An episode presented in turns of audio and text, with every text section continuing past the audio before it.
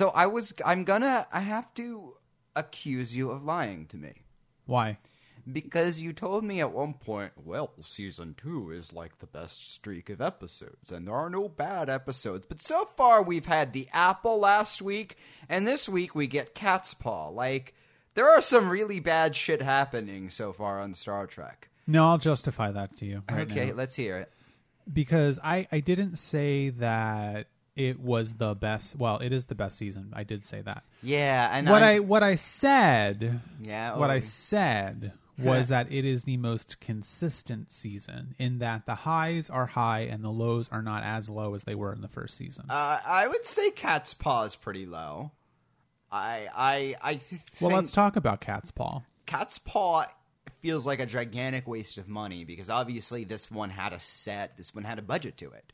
There are No, it didn't. No, there were a lot more effect shots in this one. Like they were all like shoestring things, but What effect shots that Cat's Paw had? the puppets, the, uh, the the the cat chasing them, the set. I mean, there was a set in there. Richard, you you realized that that wasn't actually a giant. Cat. I know that it was very Night of the Lepus kind, but they made it like they made a cat run for it, like to make it where the, in the one shot where it runs down a corridor, they made like a cat sized. you know, yeah, you know what I'm talking about, right? That bit. Yeah, I know. Yeah. I know what you're talking about. I thought it was awesome. I watched the episode. yeah, Speaking of Night of the Lepus, yeah. is DeForest Kelley uh, one of our actors who has appeared in a uh, televised series that had a large uh, cat chasing them, and then also later on appeared in a movie that had large rabbits chasing him. Just wondering about Oh, Do you that. think that? Yeah, was it, you think that's why he picked both? Probably not. Okay. It had more to do with the fact that he was not really working in the 70s. Well, Uh, no. Okay. th- a lot of people weren't. There was an oil crisis. Yeah, that's true. And Carter was president. Uh, well, I understand your objections to Cat's Paw, and like the apple, I think that a Cat's Paw starts out very badly, kind of gets better, and ends on a very strange note. Yeah. Now, what I will say about both the Apple and Cat's Paw, and this is why I say that the second season, the the the, the bad episodes, quote unquote, um, don't reach the lows of the first season because I don't think that you could make an argument that either one of those episodes, and we'll talk about Cat's Paw because we already talked about the Apple uh, last week. Um, neither one is boring, and the alternative factor. Those are my two arguments. Yeah, but it see the thing with Cat's Paw is it's another one of those episodes that they did this plot much better in other episodes. I have to say, like this is more or less the same exact plot as the Squire of Gothos, and at least that had tally ho hip hip hurrah in it. Yeah, I mean the other thing about Cat's Paw is that um, it's not a real episode. no, I I mean that literally. Like it's a real episode of Star Trek, but it was conceived as a Halloween episode, and so Okay, good. I'm glad they put it as a Halloween episode. like it's one of those things where it's kind of like Treehouse of Horror isn't like real Simpsons. Now, Treehouse of Horror, of course, is is, is still funny, um, and this isn't really good. But Well, my one objection to that is it's not like they, they had Robert Bloch write this. Now, Robert Bloch has written wrote the move the, the the book that Psycho is based off of. He had a career. He also unfortunately wrote What Little Girls Are Made of, which is another episode that was awful. Um, Yes. I get the sense that he is not the right person to write Star Trek. He doesn't really know how to write it. Um, and Yes. frankly, none of the characters feel normal here, and even the one that I don't know why they gave a throwaway episode, Halloween episode, to someone like him, though. That's what's surprising me. Why not, if this is just going to be a schlock piece, give it to just somebody cheap? He might have been cheap. I don't know. That's interesting. I mean, he wrote Psycho, but I mean, Psycho was not like Yeah, that's true. a great novel. No. I mean, I'm sure he got some money for the uh, Hitchcock adaptation, but you know, well, he didn't write the screenplay, did he? No, no, no, no. Yeah, I didn't think don't- so. Whatever. The rights to it. I'm sure he got some money for the rights. Um, yeah, I yeah I agree with you on that. Um, I had forgotten that he had written little what little girls are made of. So good catch there. Uh, well, well, we have to thank Wikipedia. Okay, well there you go. I did not donate because I don't believe in uh, the internet, but I use it. Yeah, me too. Um, I, I don't I don't necessarily like Cat's Paw very much. Uh, it, it's got some interesting things, and I think it's a little disjointed as an episode, definitely. And it's not anything that anybody should ever like make a point of watching. Um, I mean, if if I've seen it, you know, this may have been the second time in my life I've seen it. I really don't remember.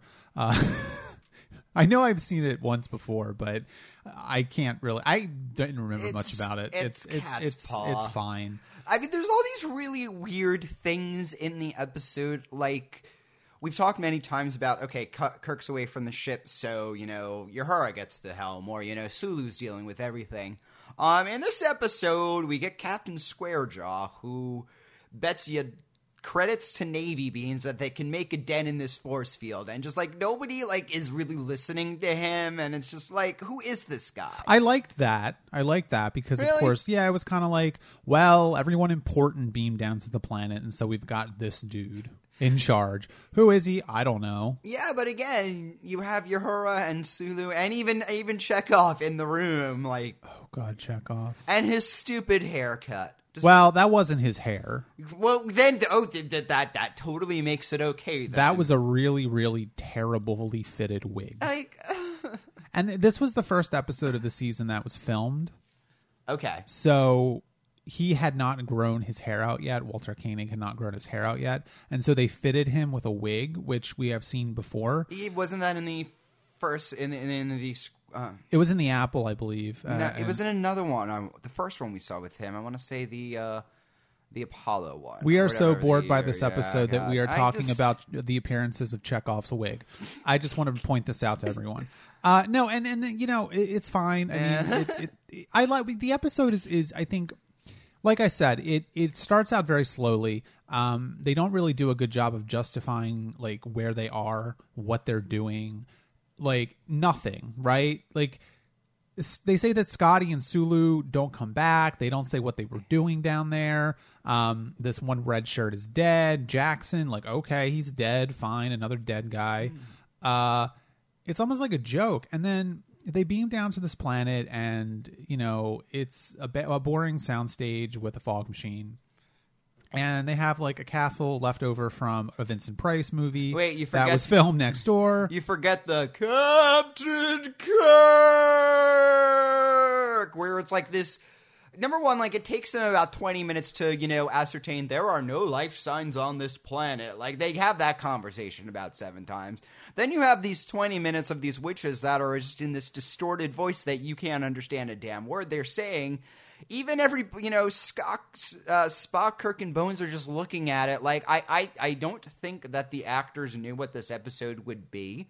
I think they just got you know into makeup and costume one day and was on the uh, were on the set and then they just had these you know witches attack them and they're just like what the fuck are you guys doing to us today? Like i think they just kind of figured all right it's a hilarious halloween prank we'll go with it but that was an episode.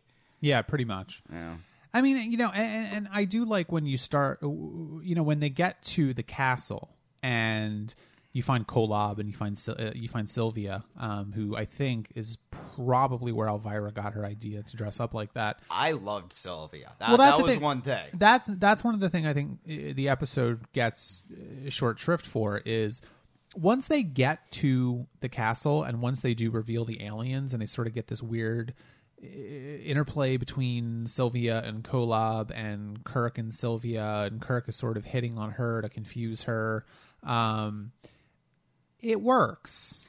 like it's not great, but it works. well it's the thing like kolob i don't re you know whatever but the woman who played sylvia now is she was she anybody I don't know. she is one it's one of those cases where she is just committing 100% and making a lot of really bad material like that scene where you know she and you know kirk are like kissing and stuff like that's awesome whenever they whenever the show is at its best when it gives to you know someone to who can ham it up with shatner when the two of them can just be at 10 together that's when the show is really awesome because it's always interesting to watch and that was an interesting to watch scene And something I've noticed in the uh, second season so far, there's a lot more sexual undertones. Oh, yeah. uh, especially in the Apple in this in this episode and the next episode. Yeah. and one of the moments I like, probably my favorite moment in this episode, is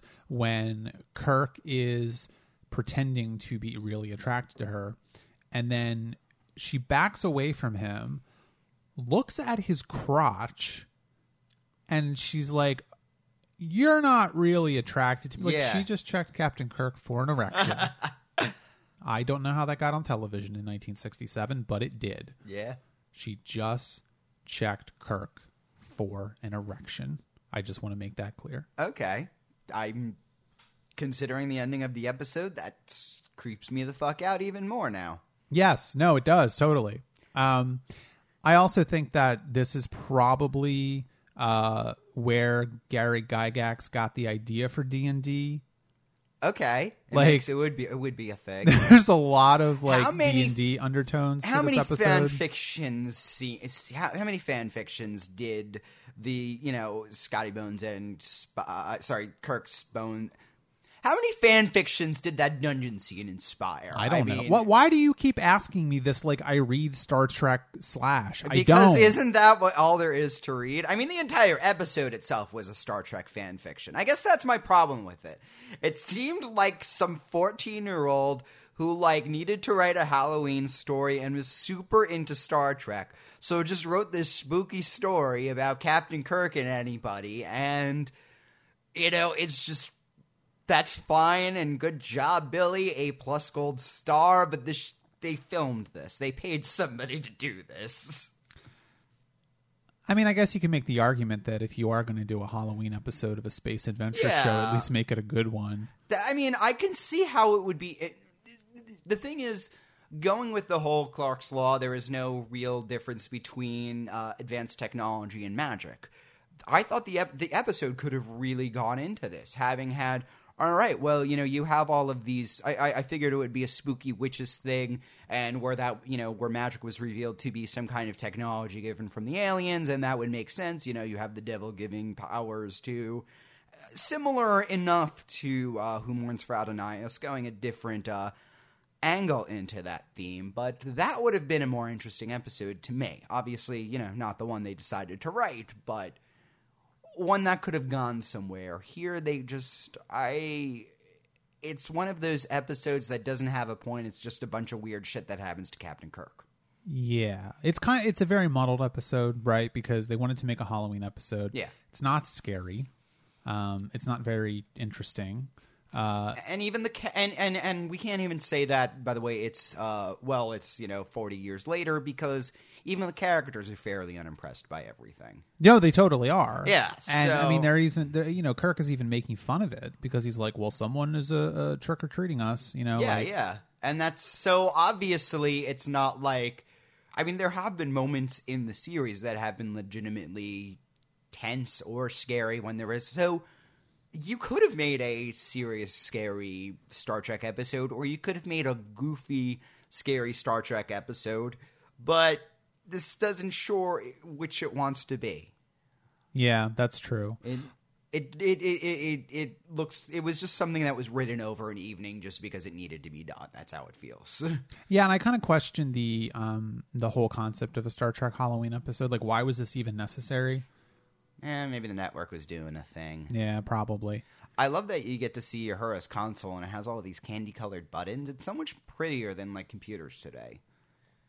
Like yeah, but they didn't know what computers were going to look like. that doesn't matter. I still like just want to like grab it and just like lick on the little buttons because I'm sure they taste delicious. I'm sure that they taste like 50 year old plastic, Richard. I have odd taste. You know, I like like I like nonpareils and I was going to say, isn't that what Necco wafers taste like? I love Necco wafers. I, I think okay. So going back to the whole Caleb and uh, and Sylvia thing, uh, one of the interesting things I think about the episode that it doesn't ever really get um, commented on, and it's not even really all that clear about exactly what type of aliens they are. There's some sort of like hand wavy stuff about something called the transmuter, which turns out to be a magic wand, which Kirk breaks at the end of the episode and breaks their power. Um, it's it's it's a little unclear, and you can kind of walk me through this and maybe interject if you don't think I'm doing this right. But as I understand it, Kolob and Sylvia are from another galaxy, and they are aliens that have uh, power over their mind to do things with like telekinesis. Well, here's the thing. This is basically like the aliens from the cage or the uh, what what is the or the menagerie. What were they called again? that was it. The cage and the menagerie. No, no, no, no, no. The aliens. Oh, um, oh, no, I don't remember. Um, either way, uh, obviously it doesn't matter. Those aliens had these powers that they were able to do to- solely within their brains, within you know using their own minds, using their own powers. Um, I got the sense that these aliens don't have any real inherent strengths to themselves, but they are so technologically advanced that they've been able to make something which can create all of you know which can manifest all of these things which can change their form which can uh, support their lives. Because at the end we see without their powers they die in about 30 seconds. Um, it you know they happen to incarnate it in this little wand. But what sense does that make? be, well i didn't say it made sense i'm just saying that because it gave something dramatic for kirk to smash like That's why it doesn't make any sense to me. Like, it makes what sense- is going on here? I mean, it, it, it's one of those that makes sense from a story perspective. How many? There are tons of fairy tales where, uh, you know, the witch has the wand or some kind of crystal, or you know, having some kind of mystical artifact that's the source of the power is a very common fairy tale trope, a fantasy trope, and you know, destroying that source of power destroys the villain. That's you know, from that it makes sense, but you know, those are fairy tales. Magic doesn't really have to follow rules in the same sense. You can get something, you know, while it has to be consistent, you can have a magical law that doesn't make any logical sense and you can can say, well, it's magic, it doesn't have to make sense. For technology, it makes no sense why they would make it into this one easily breakable object that they hold. You know what I mean? I mean, I guess the other thing too, though, is like, is it even a real wand? Like, because the, which is yeah, fair point. you know, like I don't know. I mean, because uh, the thing was, we don't know what the transmuter actually looked like because the castle wasn't real. None of the, their costuming wasn't real. None of the objects in the castle were real. Um, the cat wasn't even real. I mean, we Okay. haven't talked about the cat. oh, I thought but- the cat was supposed to be Sylvia in cat form. originally. Yeah, it was. But what I'm saying is like the cat wasn't real because it was just Sylvia projecting the form of a cat. Like it's not like But at the end, same time, if they'd gotten caught by that cat and bitten by it, do you- I think it would have killed them. no, it would have sure, but uh, the same way that if Kirk ended up having sex with Sylvia, he would have had sex with a real woman. But Yeah. Sylvia is not a real woman. No, So she is a dish rag with a squid attached to it. right, exactly. So I I guess I'm not sure what you're even saying because Look, I'm trying to figure out an episode that was very half-assedly written. I, I, I actually probably based on the way the episode go, I would say it was on full acid. But um, I don't know. It just didn't. It wasn't. I don't think it was thought that well enough that you can make this sense out of it. Yeah, and I think at the end of the day, the uh, best thing that you can take away from this episode is Halloween story. Leave it at that. Yeah. What do you think about putting Spock onto the planet? it's I don't feel like uh, they. Uh, what, uh, uh, that's how I feel about it. I mean, it. I thought it was interesting to put Spock in this situation. yeah, because he can't be scared. But it would have been a more interesting counterpoint if they had made one of the human characters be scared. have you know give a throwaway uh, female character to be you know terrified and you know cling to Captain Kirk. That's the thing. You can't have any of Or this- Chekov. That's true. Oh God. Um, you can't really have any of this established characters being scared of this because that would, you know, if if Uhura was suddenly, t- you know, terrified of, you know, witches, that would undermine so much of what's how she's been characterized this entire time. Right. Um. So. And I'm glad they didn't get the, you know, well, we're just going to get a, a female character and have her be scared of everything, which would also take away from the entire uh, uh, Sylvia Kirk uh, tension there if there were another woman on the planet. So, I mean, that's the only reason I would say they wouldn't have anybody scared of it because who would they do? Yeah, and so I kind of think that that's another maybe that's another failing of the episode that you know perhaps Spock should have been left in charge of the Enterprise because there is no story value there to having Spock there. If Spock was there as a representative of the one character who can't be scared and is looking at all of this logically, and the other characters are are not even you know maybe not even like scared but just kind of freaked out. Um, that perhaps would have been a more interesting episode from a from a like a character perspective but they didn't do that and so that's why i think there's no value to having spock down there because he's not scared but neither are kirk or mccoy Yeah, and this um this you know Captain Squarejaw is nobody that he doesn't really bring anything to the episode that having Spock taking command for that one wouldn't. You know, it, they could easily do you know no Spock, you stay on the ship and you're in charge, and then he's dealing with the because his entire point was to repeat the things that Sylvia had just said. You know, oh, I'm going to burn your ship. The ship is getting hot. All right, we've put your thing in a force field. The ship's in a force field. Like that's what his entire thing was, and the hill and the navy beans line. That was the point of the character. yeah yeah So, I, I, I- and you can tell that you know Bloch really needed that character in there for some reason. I don't know if that's because I've seen a picture of Robert Bloch and that's not what he looks like, but maybe he thought he was. maybe that was his lover Oh, that's cute. I mean gene roddenberry put a lot of his uh, female friends into the show so Oh my God, maybe he's Sulu's current flame. maybe Yeah. Yeah. All right. I guess we'll put a pin in this one. I mean, what Oh, else is thank there really God. to say? That, that, that, if, I, watching this kind of discourages me from continuing the show. the only thing that I will say about that is, uh, and I know you don't actually mean that, so don't get scared, everybody. Uh, the show's not going to disappear tomorrow. Um, it's it's not. Uh, like I said, it's not a real episode. Like it's a Halloween episode. You just kind of got to look at it that way. They didn't put a lot of effort into it because they probably didn't even want to do it, and they did it, and it's done. And now you never have to watch it again. Okay. So there's that. Uh, yes. Th- yeah, th- thank you, Star Trek. Four tribbles. I will give it three just because I have to take a point away for Chekov. Well, all the episodes are going to get a point away for Chekov then. I know. All right, so let's move on to our second episode this week. I Mudd. Oh yeah. I, I I'm with it. I, I was ready. I, I was not expecting this episode. You know, I saw the cat's paw last night and I woke up this morning I'm like, fuck.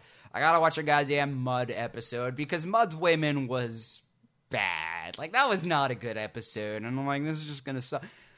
I fucking loved I Mudd. I I I I had a dumb smile on my face the entire time. They figured out how to write him. Yeah, he he had glimmers of hope Yeah. in Mudd's Women. the The episode itself was fairly boring. Again, Um, an, a case of the actor going 100% in it and elevating the material because the actor playing Mudd is able to hold his own with he out hams everybody. and they figured out. You're right. They figured Yeah. out how to write him. They figured out the kind of episode that he would work in. Yeah. and it works brilliantly. And Oh, not only not only that, but it's I think it's the first successful comedy episode. Yeah, I mean, I I was just cracking. I had to rewind parts on this episode. There were times I, I will like copy down like particularly good lines in my own notes. There were points where I was just, you know, I realized I'm transcribing this script like their entire exchanges that are just fucking hilarious. Yeah. Um, The line the line where Kirk is talking to the two androids and uh, tells them to go away, and they say why, and he says because we don't like you. and, and then he was like, and then like, so yeah, I wrote, and then immediately after this, like, all right, what do you think? So like, Chekov goes, well, I think we're in trouble, and Kirk's is like, thank you, Mister Chekov. I wrote that line down. and then like, and He then. says, "Well, that's a great help, yeah. Chekhov." And then it even continues past that because, you know, Bones is, you know, he's like, what about you, Bones? No, we are in trouble. And he's a Spock. And if you say I'm in, tr- we're in trouble, he's like, well, we are. Comedy comes in threes. it, it, they got it. Like they, they- there's just so many beautiful lines in this episode, everybody gets something to do. Um, Yeah, that's the thing. I mean, they beam down a lot of the cast, but they Yeah. all, they're all there for a specific reason. yeah, I mean, the only person maybe that wasn't there for a specific reason was Chekov. But I think maybe yes, because I'll get to that a little later. But you know, we'll just put that out there on the table. We'll come back to that. oh no, this could go any one of any ways. I know. Um, and again, not only is when you have a guest star who does is able to do something so elaborately and over the top, it does uh, threaten to overshadow other cast members. But every single character has several moments in this episode where they shine. Like, and that's a very diff- difficult thing to do on at any time. Keep a group of characters all interesting and all contributing, and they do that very well. This is a great episode. Yeah, I mean, even Uhura has a great moment where you know they they they bring the android in to uh you know they're trying to, to talk her into letting them beam mudd up because they she says you know they say that he's dying and, and you know Uhura's like oh no oh, they're lying to you blah you know. And then after that they're all like you did it you did it. You know it's great. It's just great. Oh, when, when they're like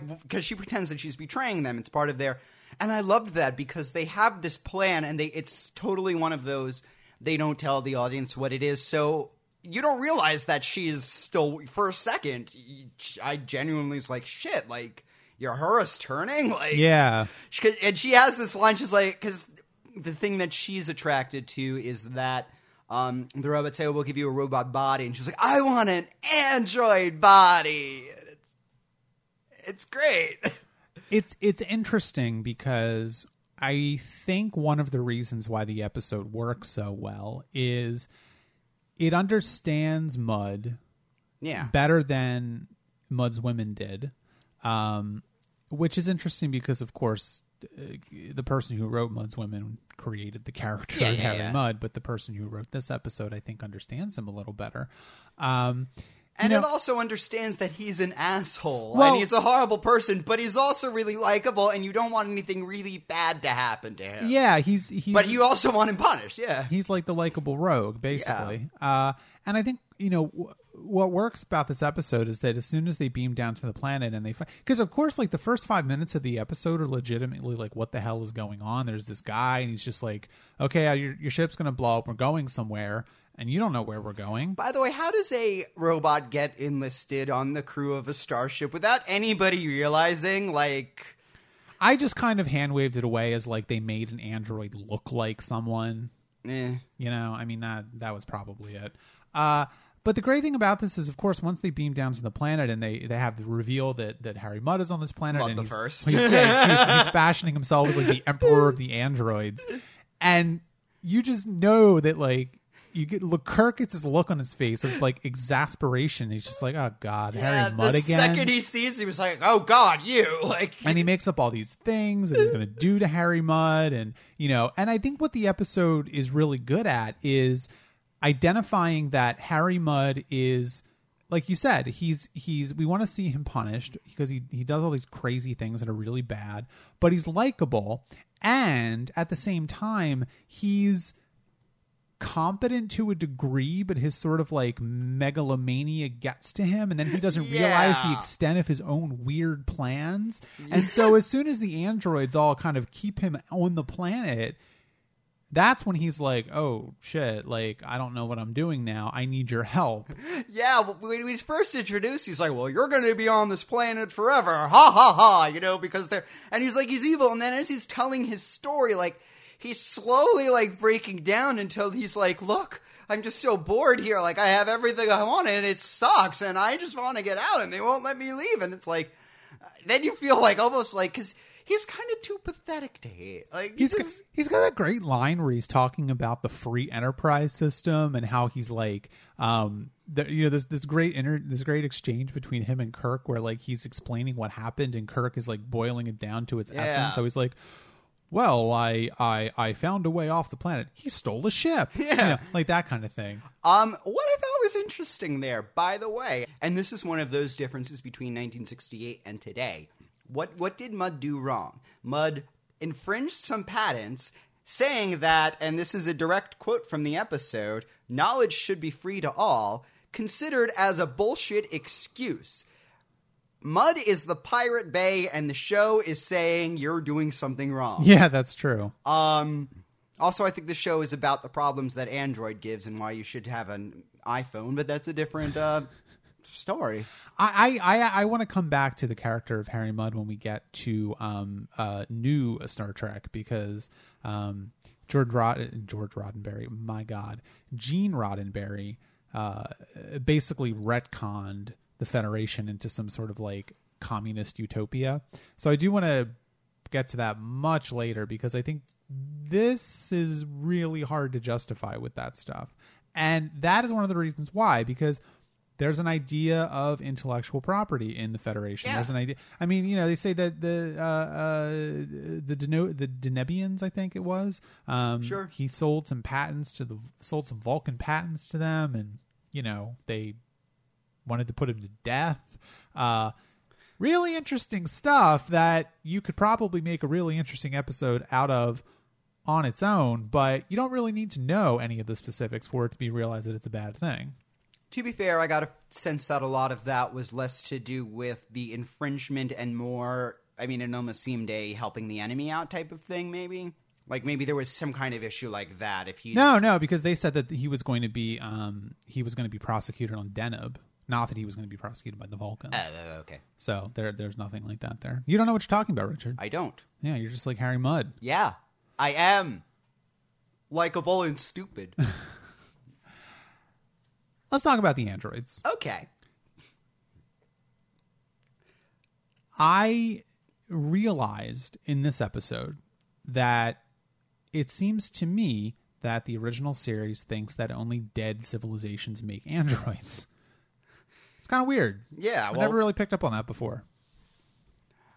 Well, it does make sense, and I wouldn't say it's because.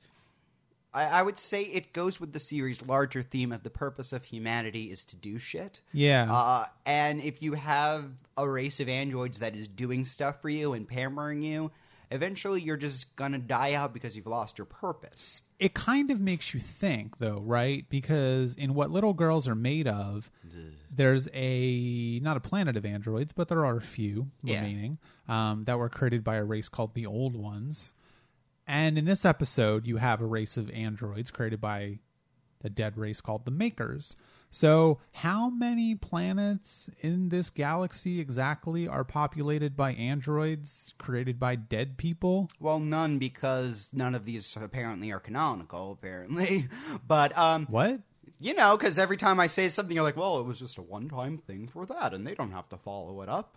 So i don't know what you're talking about What little girls are made of doesn't affect anything else, so it might no, not it doesn't. happen. It doesn't affect anything. Yeah, else, but so- I mean, it's still all part of the same Yeah. Star Trek universe. Um, maybe that point doesn't make any sense. No, it doesn't.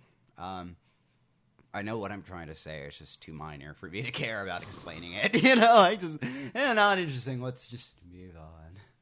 The other implication, of course, is that Harry Mudd is creating androids um, for sex. Oh, robo pussies exist. Yeah, which you know is great, I Yeah. guess. Oh, Um, God. and you may as well just bring this. I may as well bring this up right now. Uh, you know, in uh, in uh, creepy uh, rapist Chekov watch for this week, uh, we have Chekov sitting on uh, Mudd the First's throne in one scene, and uh, two two buxom androids, identical twin androids, are uh, on either side of the chair, and uh, basically he finds out that uh, they are able to, uh, uh, you know, have ma- male penises inserted into them uh, for the purposes of orgasm, and. Chekov seems very, very excited by the possibility that he can have as much angry sex with androids as possible, and that he doesn't need to worry about getting consent. But why would Chekov be into that? It's the power struggle that really does it for him. He likes women who are resisting. These robots are not.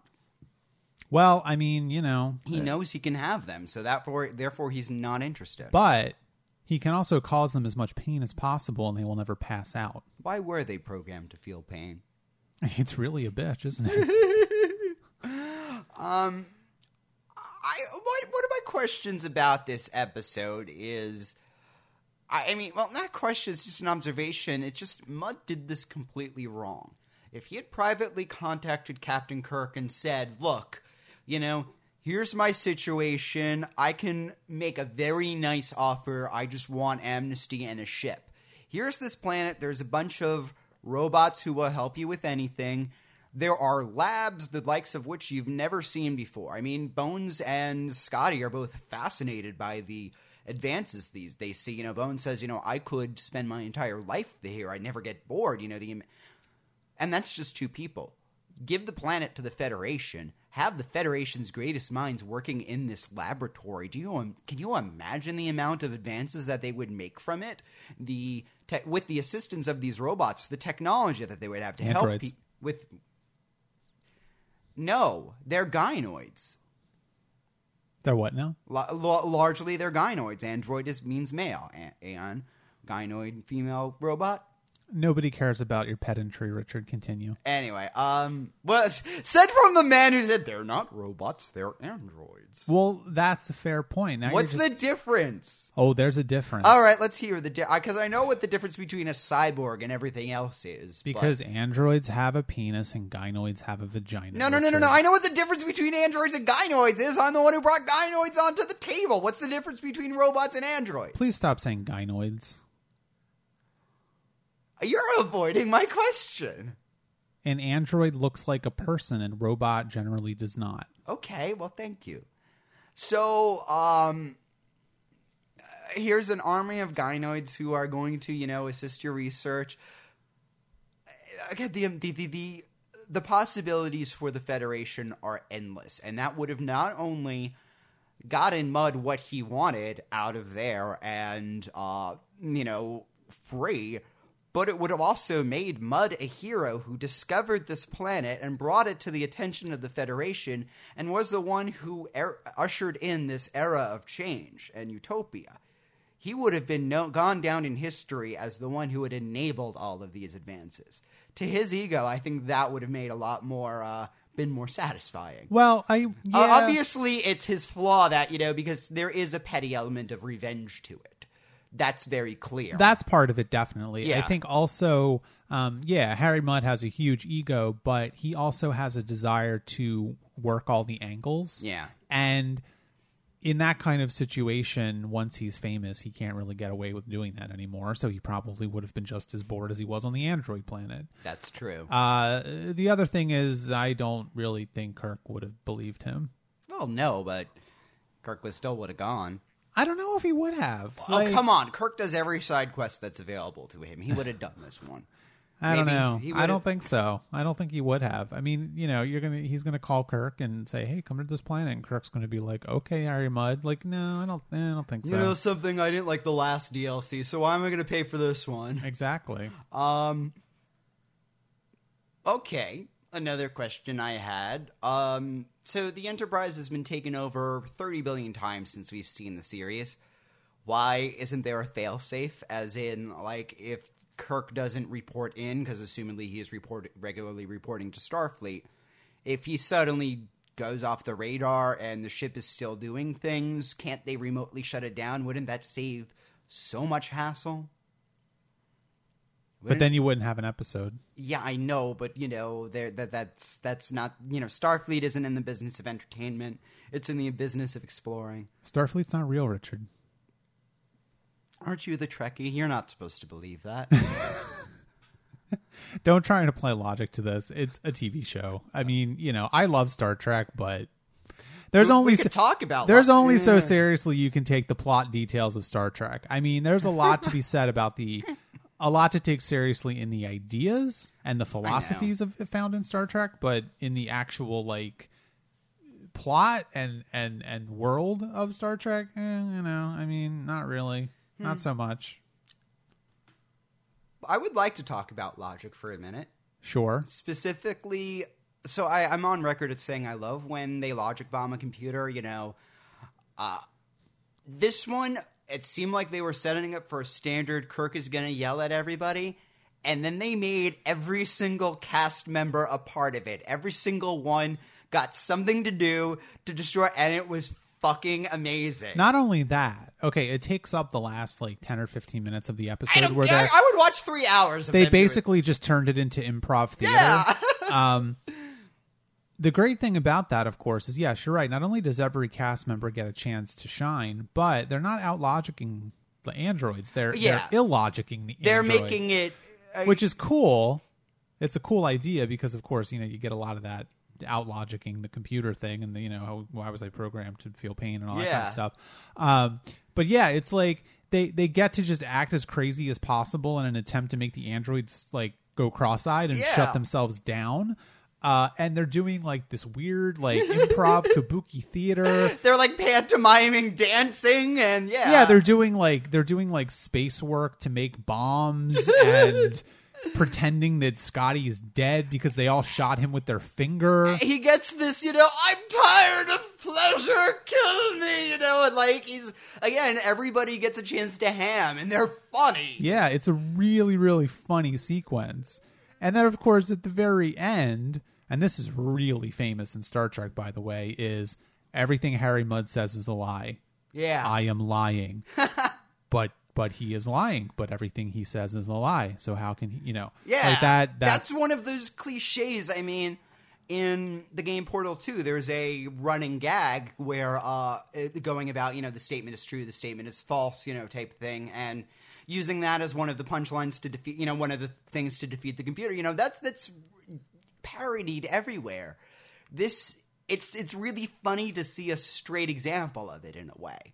Like it's supposed to be the ultimate trump card, and it's supposed to be such a clever thing because it hadn't been cliche yet at this point. Yeah, and that's one of the things I like about watching the original series, of course, is that like it is so well known and it is so highly regarded and it is so old at this point. I mean, let's not you know, let's not beat around the bush. It's an old show now. It's almost fifty years old, which, you know, is hard to believe, but it is. Wow. Uh forty five years old, I think this episode is, um, technically.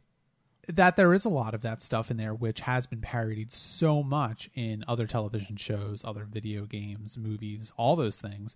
Um, and yet watching it here, you can see why it's been parodied so much because it works. When it works, it works, and when it's good, it's really good. And so things don't get things don't get this sort of like second life and this parody, you know, sort of atmosphere behind them if they're not actually good. No, and of course, what's the one? The, the, the ones that people parody aren't the cat's paws and the apples of it. They're the mirror mirrors and the wrath of Khans and all of those, you know. And yes, I Mudd. Everybody is firing on all cylinders. It works. The direction's good. The writing's good. The acting's good. The sets are good. Everybody's having a good time with it as well. You can tell. You can tell they hated filming Cat's Paw, but they had a hell of a time with this one. Yeah, I think that's right. And ev- that that's it. Yeah, acting is only as much fun as what you have to act with. They had a really good thing to work with in this. Absolutely. All right, do we have anything else to say about I, Mudd? I mean, we could. It, it, it's funny because uh, as far as feminism and gender roles go, this is a very odd episode. Um, I mean, having a planet full of sex bots itself. What he does with this ex-wife robot that he has, that's yeah, weird. We have not talked about that. um, That is very. He has this, you know, he talks about how he hates his ex-wife. She was this I mean, you know, nagging shrew, and he has this robot of hers that he turns on. She yells at him, and he can tell her to shut up, and she shuts up. Like, and, and at, of course, at the you know, he he yeah, we haven't talked about the the whole you know the denouement of the episode, which is that at the end they reprogram the androids and they tell them to keep Mudd there, and not only that, but they have 500 replicas of his ex-wife android made who are going to be his prison guard, basically. who are going to harass him for the rest of his life. it's it's one of those. Okay, I I I.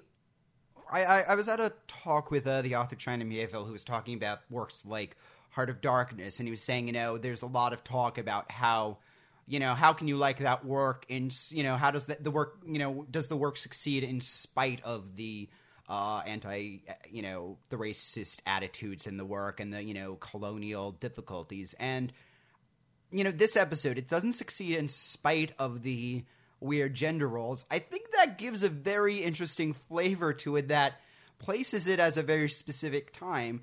adds to the comedy just in that to me it's so bizarre that they would give these kind of themes, you know, to have somebody creating an android of this actual woman who was probably unpleasant, probably not as unpleasant as that, you know.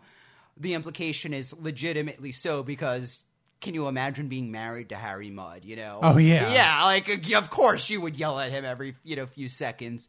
Um it's one of those it's fucked up and yet it's a hilarious poetic justice when he is, you know, all right, you, you went to get away from that. We're going to give you something that is literally 500 times worse than that. Yeah, and it's not only the fact that he is being surrounded by 500 copies of his ex-wife or his wife. I don't remember if they were divorced or not.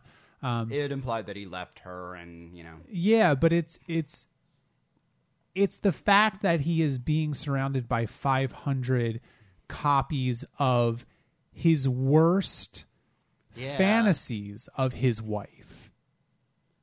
Because this isn't really his wife. Yeah, of course. And we don't really know how terrible she was. I mean, this is like the concept of the of, of the of the nagging shrew wife is kind of like uh, you know straight out of like vaudeville from 1925 Yeah. i mean it's not anything that um is is is real and a lot of that has to do with the fact uh, uh, you know who was the audience for this kind of thing? Yeah, of course. um what sort of power did women have in society you know the only real power they had at the time was you know in their in their homes and their marriages um and even then a lot of times they didn't so that's interesting. And then it's also interesting, of course, because at the end of the episode, again, Harry Mudd is just being surrounded by, you know, his worst nightmare, basically. Not and and Kirk, and Kirk has found a way to to punish Harry Mudd, not externally, not by any force of society. But by using his own worst fear against him, Yeah. which is really, really vindictive. Well, as I said, you know, we want to see Mudd punished, but we also don't. You know, the, the thought of when he said, like, you know, he's on essentially condemned to death in absentia. Um, we don't want that for Mudd. I think the thought of Mudd being, you know, executed is, is a horrible idea just because, again, he's a bad person, but, you know, he's. He's funny to watch. You know, he's just a sad sack who's just trying to make a scam and just isn't smart enough to win. Other than like a Khan, Khan loses just because Kirk got lucky. Mudd loses because he's kind of dumb and he's a little too wrapped up in himself. yeah, yeah. Um, it's not at all a fair fight between the two. Um, and so I think this punishment gives him exactly what he deserved, turns this weird exploitation of these female robots against him. Remember, he's not just being surrounded by 500 of his wife, there's also going to be the pretty model, you know, pretty. There's also going to be the pretty androids around there that right before his wife is revealed, he spends his time evaluating each of those and saying, well, I guess that'll be okay. You know, if I'm here, I guess it's not that bad. You know, yeah, I'm being, you know, I'm in prison, but, you know, my guards are really hot, and probably one of them will go. Since he's being watched by 500 of his ex wife, he is very much in look but don't touch land. He's not. Yeah. it's so he's. Eh, he, it's It's a double punishment. Yeah, it's it's it's bad enough that he has his wife surrounding him. It's also worse that these people who are. He goes on several times about he's made them to his exact, you know, specifications of beauty. His sexual ideals are here. People he was able. Small labias, I assume, Well, you know, or big. I don't know what his predilections are. uh, he looks like he doesn't have that much that he's packing. So, Maybe, maybe not. We don't know. would you sleep with the Harry Mudd? No, Yeah. I wouldn't. There you go. Also, the fact of the matter is, it's been 50 years and he's probably dead. Well, that's sad. Yeah. Actually, he hasn't been born yet because it's centuries in the future. Oh, right, of course. Anyway, I didn't mean to, to kill your momentum there. It's okay. You've killed many things of mine. All right, so uh, what would you give this episode, Richard? Nine tribbles. Nine. Minus one for Chekov. Yeah, this is a really good one. I almost perfect scored this one. Yeah, I, I, I, I it's it's not it's not quite a 10 for me either, but it's a 9, maybe even a 9.5. It's it's a really really really good one. And and you know, it's a really good one because it is so funny. Yeah. Oh no, I was again. I was laughing. I had to pause to catch up with my notes or rewind to see bits again. I, I had to see that uh, the exchange with you know you know the we're in trouble. You know, good job, Mister Chekov. You know, I I rewound that to see that entire bit. You know. because it was just so well done. That was I, I probably will watch the celebration again later. Oh yeah. um, okay, so uh, I will tell you the episodes for next week in a moment. Well, you didn't triple this. I did. I said nine nine point five. I didn't hear that. You weren't paying attention to me. no. You're just like Harry Mudd's wife. So uh, I just wanted to bring up the fact that uh, there's a couple things that you can do. Uh, you can find the show on Facebook, like it. That'll be cool if you do that. Um, you can follow us on Twitter, Trek About Show, uh, at Trek About Show, if you want to get uh, pedantic about it. I know Richard wants to get pedantic about it. At guynoid.com. Yes, there you go. And uh, the final thing you can do to help out the show, again, um, and this is the last time I'll bring this up for a while, but I just want to mention you can please go to iTunes and uh, rate the show and write a review. Uh, that'll help us out a lot. They could also give money or goods or services. They they could do that too, yeah. Or they could build us a sex android. Sex guy. No, we would want the android. We would want the android. We don't want the, don't do not build us a sex gynoid. I don't know. Like I said, I don't like Android. You could get us a sex iPhone. There you go.